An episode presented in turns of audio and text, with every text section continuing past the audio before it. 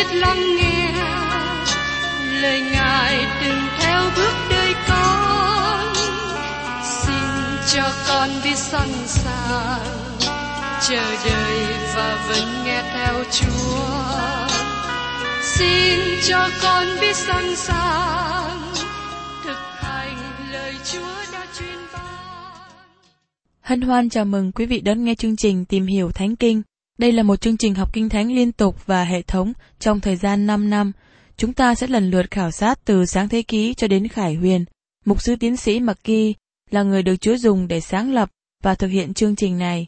Ông tin rằng lời của Đức Chúa Trời có khả năng đáp ứng mọi nhu cầu cho tất cả mọi người trên thế giới, không phân biệt chủng tộc, văn hóa, trình độ tuổi tác hay phái tính.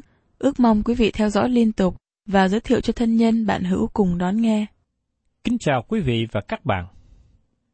Cảm ơn Chúa cho các bạn đã cùng tôi đồng hành trong chương trình tìm hiểu Thánh Kinh. Hôm nay chúng ta đến một phân đoạn mới trong sách Tiên tri Esai. Từ đoạn 13 đem chúng ta đến một phân đoạn khác biệt hoàn toàn. Âm điệu của nó thay đổi. Từ Esai đoạn 13 đến đoạn 23 nói đến những gánh nặng mà nó chống nghịch với chính quốc gia xung quanh. Gánh nặng là một điều mà các bạn đang mang. Các gánh nặng này là những sự đón phạt của Đức Chúa Trời đến chính quốc gia. Các bạn có thể thay thế từ ngữ đón phạt bằng chữ gánh nặng, và nó rất thích ứng. Đây là một phân đoạn nổi bật trong Kinh Thánh, bởi cớ hầu hết những lời tiên tri về sự đón phạt này đã được ứng nghiệm. Bây giờ, chúng nó là những dữ kiện lịch sử. Những quốc gia này có liên hệ đến Israel. Chúng nó tiếp giáp với Israel ở biên giới, hay là nó không ở cách xa Israel bao nhiêu. Dân Israel hay còn gọi là dân Do Thái chịu nhiều đau khổ dưới tay của họ, và sự đau khổ đó vẫn còn trong ngày hôm nay. Dân Israel sẽ bị đau khổ một lần nữa trong tương lai. Các bạn có thể thấy một số tên trong những đoạn này rất quen thuộc, chẳng hạn như Egypto hay còn gọi là Ai Cập. Trong khi một số sự đón phạt này sẽ được xảy ra trong tương lai, nhưng phần lớn lời tiên tri trong phân đoạn này đã được ứng nghiệm. Các bằng chứng trong ngày hôm nay đã tỏ bài rằng sự ứng nghiệm đó. Tất cả những điều này gia thêm sự thích thú và quan trọng của Esai đoạn 11. Trong phân đoạn này, người Assyri không còn là sự thanh nộ nữa, và một quốc gia khác đang trỗi lên để thay thế, đó là Babylon. Thật là không dễ chịu cho tiên tri giảng một sứ điệp như thế. Đây không phải là cách nói để có được tình bạn hữu hay gây ảnh hưởng với nhau. Bởi cớ rằng, thường khi tiên tri của Đức Chúa Trời không được quan nghênh. Babylon là chủ đề gánh nặng thứ nhất. Nó là một trong những điều cần có trong sự nghiên cứu kinh thánh. Trước nhất, tên của thành phố Babylon theo nghĩa đen được suy xét ở đây. Có một điều rất đáng chú ý, Babylon trong thời của Esai không phải là một nơi quan trọng. Cho đến một thế kỷ sau, Babylon mới trở nên địa vị quyền lực của thế giới. Đức Chúa Trời đã công bố sự đón phạt với Babylon trước khi nó trở thành một quốc gia. Phân đoạn này không kết thúc với gánh nặng, với chính quốc gia xung quanh, nhưng cũng nói thêm về sáu lời quở trách từ đoạn 28 đến 33 và kết thúc với lời êm dịu phước hạnh sau dông bão ở đoạn 34-35. Hai đoạn sau cùng này cho chúng ta hình ảnh thời kỳ một ngàn năm. Trong ê sai đoạn 13, chúng ta thấy hình phạt của Babylon trong ngày của Chúa. Tôi tin rằng điều này cũng hướng về thời kỳ đại nạn và sẽ ứng nghiệm sau cùng. Trước nhất, mời các bạn cùng tìm hiểu sự trừng phạt của Babylon trong ngày của Chúa. Esai đoạn 13 câu 1 nói rằng, gánh nặng về Babylon mà Esai, con trai Amos đã thấy. Thành phố Babylon theo nghĩa đen trong lịch sử là ý tưởng mà chúng ta thấy trong đoạn này và đoạn 14. Babylon trở nên thành phố lớn trong thế giới thời cổ đại. Babylon trở thành quyền lực nhất của thế giới và nó được đề cập trong lời tiên tri của Daniel. Nebuchadnezzar là cái đầu bằng vàng của Babylon. Nebuchadnezzar là vua nắm quyền lực lớn thế giới đầu tiên. Thành phố Babylon sẽ được tái lập, xây dựng lại trong tương lai. Babylon là một biểu tượng của các thế lực chống nghịch với Đức Chúa Trời mà nó khởi đầu với tháp ba bên trong sách sáng ký đoạn 11 và sẽ kết thúc trong khải quyền đoạn 17 và 18. Tại đây, chúng ta thấy tôn giáo Babylon và tránh trị Babylon cai trị thế giới. Trong thời kỳ đại nạn, Babylon bị sự đón phạt lớn từ Đức Chúa Trời. Đây là lần đầu tiên được đề cập trong Kinh Thánh. Mời các bạn cùng xem tiếp trong Esai đoạn 13, câu 2 đến câu 3. Hãy dựng cờ trên núi trọi, hãy cất tiếng kêu chúng nó, lấy tay mà hoắt, và người ta vào các cửa người sang trọng. Chính ta đã truyền lệnh cho kẻ ta đã biệt riêng ra, và đã gọi những người mạnh mẽ của ta đến sự thạnh nộ. Họ vui mừng vì cớ sự cao trọng của ta. Trong câu này chúng ta thấy từ ngữ biệt riêng ra, có nghĩa là để riêng ra và được dùng bởi Đức Chúa Trời hay bởi một cơ quan. Đức Chúa Trời nói rằng, ta gọi những người mạnh mẽ của ta đến sự thạnh nộ. Đức Chúa Trời đã biệt riêng hay giấy lên Babylon cho mục đích đặc biệt. Ngài cũng làm như vậy với Assyria. Trong Esai đoạn 10 câu 5, Đức Chúa Trời đã nói qua tiên tri Esai, Hỡi Assyria là cái roi của sự thạnh nộ ta. Cái gậy cầm trong tay nó là sự tức giận của ta vậy. Đức Chúa Trời dùng Assyria để trừng phạt dân Ngài, và sau đó Ngài đón phạt Assyria. Và trong Esai đoạn 13 câu 4 nói tiếp, Có tiếng xôn xao của đoàn lũ trên các núi, dường như tiếng xôn xao của một dân đông. Ấy là tiếng ồn ào của các nước của các dân tộc nhóm lại. Đức Rô Va dạng quân, điểm sót đạo binh mình để ra trận. Điều này giải thích ý nghĩa mà chúng ta nói về sự biệt riêng ra. Babylon sẽ đến để chống lại các dương quốc miền Nam Juda và bắt họ làm phu tù, giống như Asari đã làm cho 10 chi phái miền Bắc của Israel. Và trong Esai, đoạn 13, câu 5 đến câu 6. Chính Đức Sô Va và những khí giới của sự thạnh nộ Ngài sẽ đến từ phương xa, từ nơi rất xa trên trời để quỷ diệt cả đất. Các ngươi khác than khóc, vì Ngài của Đức Sô va đã gần, Ngài đó đến như cơn đại nạn, đến bởi đấng toàn năng. Chính Babylon sẽ là vũ khí thạnh nộ được Đức Chúa Trời dùng. Lời tiên tri này cũng nhìn xa hơn biến cố lịch sử trước đây. Nó hướng về thời kỳ đại nạn. Và trong Esai đoạn 13, câu 7 đến câu 9. Vậy nên mọi tay đều yếu đuối, lòng người đều tan chảy, chúng đều kinh hoàng, bị sự đau đớn thảm sầu bắt lấy, quặn thắt như đàn bà đang đẻ, hắt hơ hắt hải nhìn nhau, mặt như ngọn lửa. Nay, ngày của Đức Sô Va đến là ngày hung dữ, có sự thạnh nộ và nóng giận để làm đất đầy nên quan du và diệt những kẻ có tội khỏi đó. Trong thời kỳ đại nạn, Đức Chúa Trời sẽ dùng quyền lực để đón phạt dân tộc này, mà ở đây gọi là Babylon, giống như Ngài đã làm trong quá khứ. Đại nạn được nói như thời kỳ đau đớn, Ngài của Chúa mở ra với thời kỳ đau đớn. Và trong Esai đoạn 13 câu 10. Vì cớ các ngôi sao và các đám sao trên trời sẽ chẳng chiếu sáng nữa, mặt trời mọc lên thì mờ tối, mặt trăng không soi sáng đâu. Điều này cũng được nói tiên tri một lần nữa bởi Chúa Giêsu. Trong Matthew đoạn 24 câu 29, sự tai nạn của những ngày đó vừa mới qua, thì mặt trời liền tối tăm và mặt trăng không sáng. Các ngôi sao trên trời xa xuống và các thế lực của các tầng trời xuống động. Và trong sách Khải Quyền đoạn 8 câu 12 nói tiếp. Vị thiên sứ thứ ba thổi loa, thì một phần ba mặt trời bị hại, một phần ba mặt trăng và một phần ba các ngôi sao cũng vậy. Hầu cho một phần ba các vì sáng đều bị tối tăm và hầu cho ban ngày mất một phần ba sáng và ban đêm cũng vậy. Và trong Ê-sai đoạn 13 câu 11 Ta sẽ phạt thế gian và sự độc ác nó, phạt kẻ dữ vì tội lỗi chúng nó, làm cho kẻ kêu hết kêu, hạ sự tự cao của kẻ bạo ngược. Đức Chúa Trời nói rằng, ta sẽ phạt thế gian và sự độc ác nó. Chúng ta đang sống trong thế giới mà nó đang đi dần đến sự đón phạt, đến sự đoán xét. Và trong Ê-sai đoạn 13 câu 12, ta sẽ làm cho loài người hiếm hơn là vàng quý. Thật, ta sẽ làm cho loài người hiếm hơn vàng rồng của xứ Ophia. Khi Chúa Giêsu chết thay cho các bạn và tôi trên thập tự giá, điều đó làm cho chúng ta trở nên quý báu với Ngài. Chúng ta cảm ơn Chúa về điều này.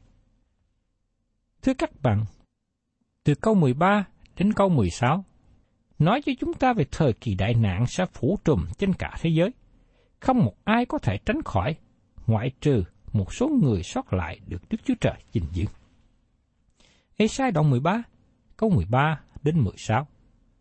Vậy nên, ta sẽ khiến các tầng trời rung rinh, đất bị lay động lìa khỏi chỗ mình, vì cơn thạnh nộ của Đức rê va dạng quân.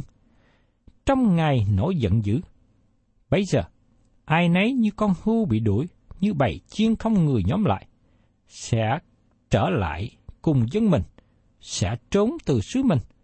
Kẻ nào người ta gặp được sẽ bị đâm, kẻ nào bị bắt sẽ ngã dưới lưỡi gươm. Con trẻ họ sẽ bị dập chết trước mắt họ, nhà bị cướp, vợ bị dâm hãm. Đây là một cái thời kỳ rất là khốn khó mà nó xảy đến cho những người sống ở trong thời kỳ đại nạn. Và tiếp đến, chúng ta cùng tìm hiểu về sự hủy diệt Babylon trong ngày của con người. Sách Esai đoạn 13, câu 17 đến 18. Này, ta sẽ xui người mê đi nghịch cùng họ. Những người đó chẳng quý bạc, chẳng thích vàng.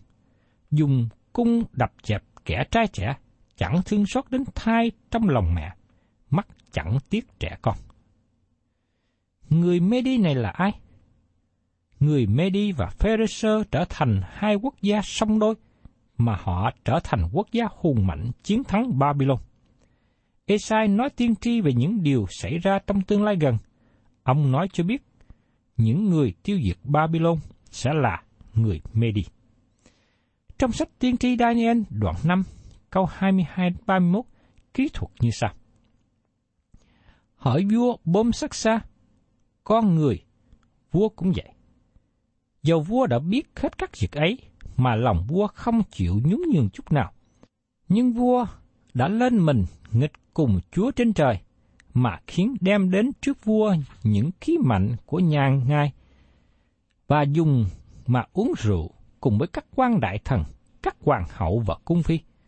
Vua cũng đã tôn vinh thần bằng bạc, bằng vàng, bằng đồng, bằng sắt, bằng gỗ và bằng đá, là những thần không thấy, không nghe, không biết gì. Và vua không thờ phượng Đức Chúa Trời là đấng cầm trong tay Ngài hơi thở và hết thải các đường lối của vua.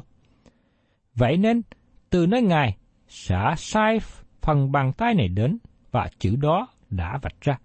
Những chữ đã vạch ra như sau này. Mene, Mene, a Aphasin nghe là ý nghĩa của những chữ đó.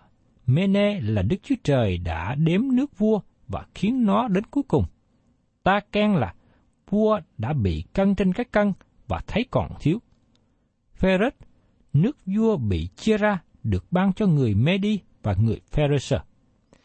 Tức thì, theo lệnh truyền của bên sát xa, người ta mặc màu tía cho Daniel, đeo vào cổ người một vòng vàng và rao ra rằng người được giữ chức thứ ba trong việc chánh trị nhà nước. Ngay đêm đó, vua người canh đê là bên sát xa bị giết, rồi Darius người Medi được nước. Bây giờ, tuổi độ 62. Qua lời kỹ thuật này, chúng ta thấy rõ về hình ảnh của Babylon hay còn gọi là canh đê đã bị người Medi tiêu diệt, chiếm ngôi. Và tiếp đến, ở trong cái Esai đoạn 13 câu 19.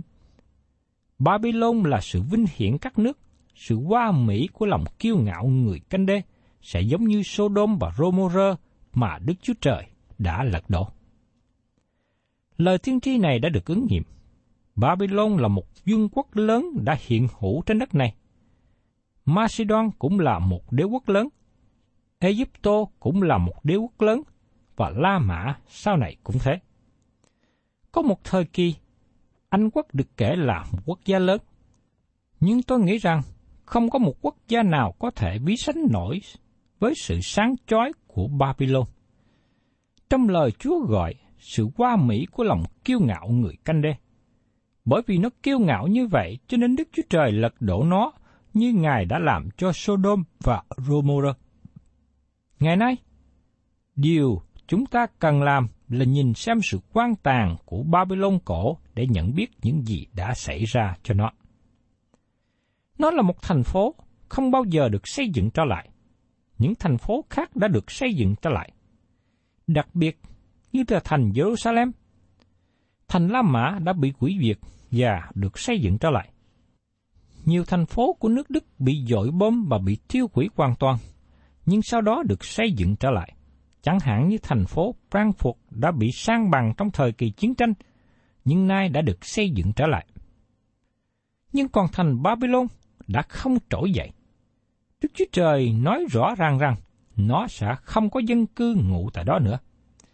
Sau này, Babylon sẽ được xây dựng trở lại, nhưng không phải cùng một địa điểm của Babylon cổ. Nó được xây dựng tại một nơi khác, nhưng được gọi là Babylon. Babylon biểu tượng cho sự lộn xộn. Babylon tương lai sẽ là một trung tâm thương mại lớn, một trung tâm tôn giáo lớn, một trung tâm chính trị lớn, một trung tâm quyền lực, một trung tâm giáo dục của thế giới. Babylon trong tương lai sẽ trở thành một nơi cường thịnh. Nhưng sự chống nghịch của nó với Đức Chúa Trời vẫn không có thay đổi. Vì thế, dầu nó có trỗi lên trở lại, nhưng rồi bị Đức Chúa Trời hủy diệt nó hoàn toàn. Và điều này đã được nói đến ở trong sách Khải Quyên đoạn 17 và đoạn 18. Tiếp theo, mời quý vị cùng xem ở trong sách Esai đoạn 13, câu 20 nó sẽ chẳng hề có người ở nữa. Trải đời nọ sang đời kia, không ai ở đó. Người Ả Rập không đóng trại tại đó. Những kẻ chăn cũng chẳng cầm bày mình ở đó. Cách nào mà thành Babylon đã bị tiêu diệt và lại xuất hiện trong ngày sau cùng? Thành Babylon cổ cách sông Euphrates từ 7 đến 9 dặm. Nó có một con sông chạy xuyên qua thành Babylon cổ địa điểm của thành Babylon cổ không bao giờ được xây dựng trở lại. Babylon mới sẽ được xây dựng ở một địa điểm khác. Sự quan tàn của Babylon cổ đứng như một đài tưởng niệm chứng minh chính xác lời tiên tri được ứng nghiệm.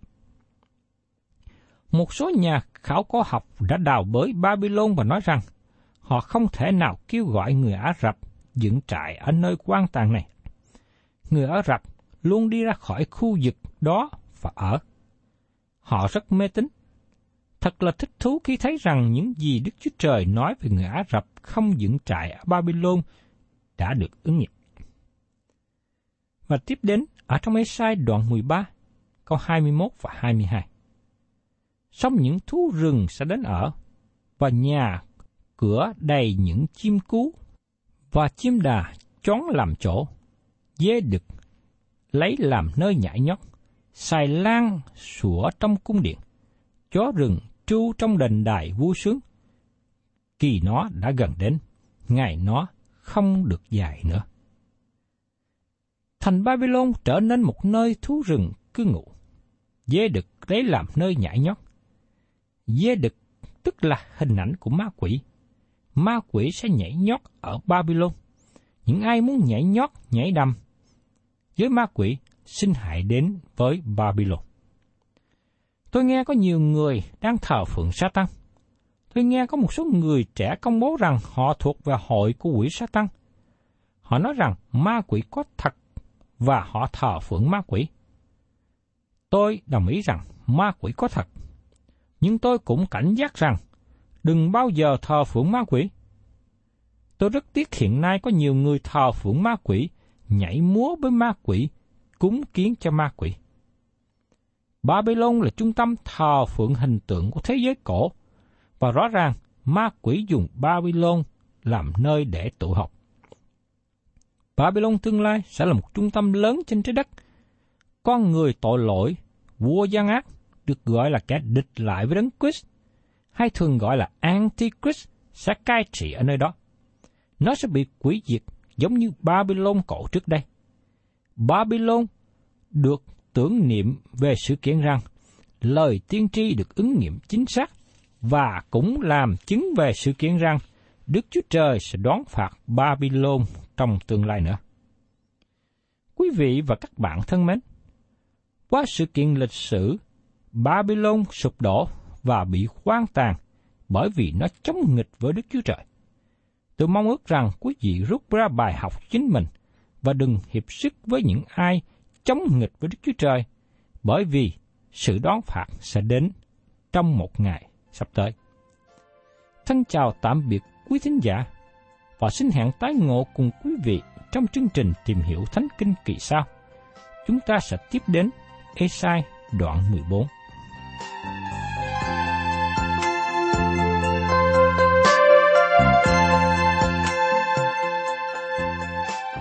Cảm ơn quý vị đã đón nghe chương trình Tìm hiểu Thánh Kinh. Nếu quý vị muốn có loạt bài này, xin liên lạc với chúng tôi theo địa chỉ sẽ được đọc vào cuối chương trình. Kính chào quý thính giả.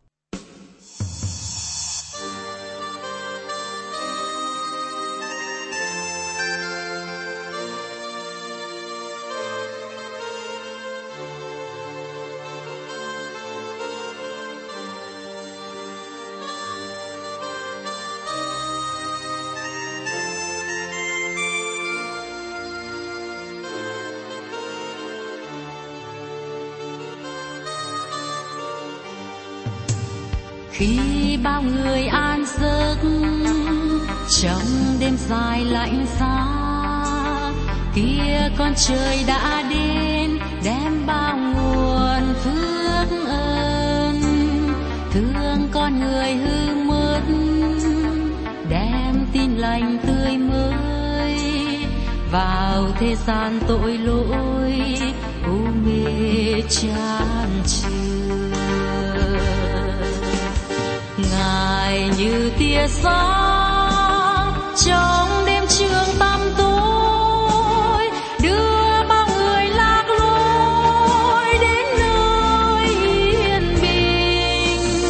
Ngài là cứu chúa giêsu, mang tin vui cho trần thế. Mau tiếp nhận ngài là cứu chúa cho mình. Mùa đông đến lung linh ngàn sao sáng bên giao đường quy xuống vang lên lời chúc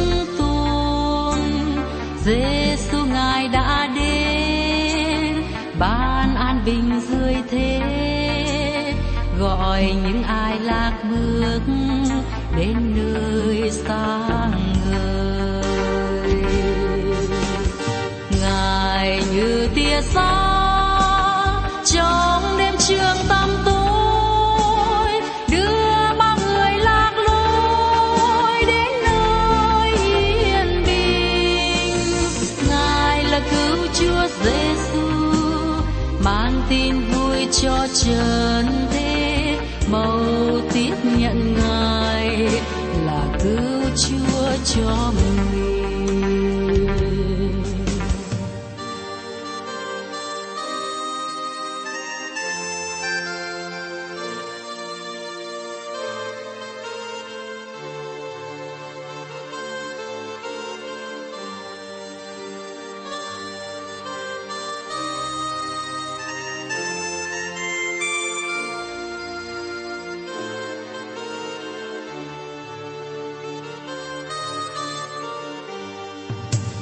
Khi bao người an giấc, trong đêm dài lạnh giá kia con trời đã đến đem bao nguồn phước ơn thương con người hư mất, đem tin lành tươi mới. Vào thế gian tội lỗi, u mê chan trường như tia sáng. Trong đêm trường tăm tối, đưa bao người lạc lối đến nơi yên bình. Ngài là cứu chúa giêsu mang tin vui cho trần thế. Màu tiếp nhận ngài là cứu chúa cho mình. Như tia sáng trong đêm trường tăm tối, đưa bao người lạc lối đến nơi yên bình. Ngài là cứu chúa giêsu mang tin vui cho trần thế. Màu tiếp nhận ngài là cứu chúa cho mình.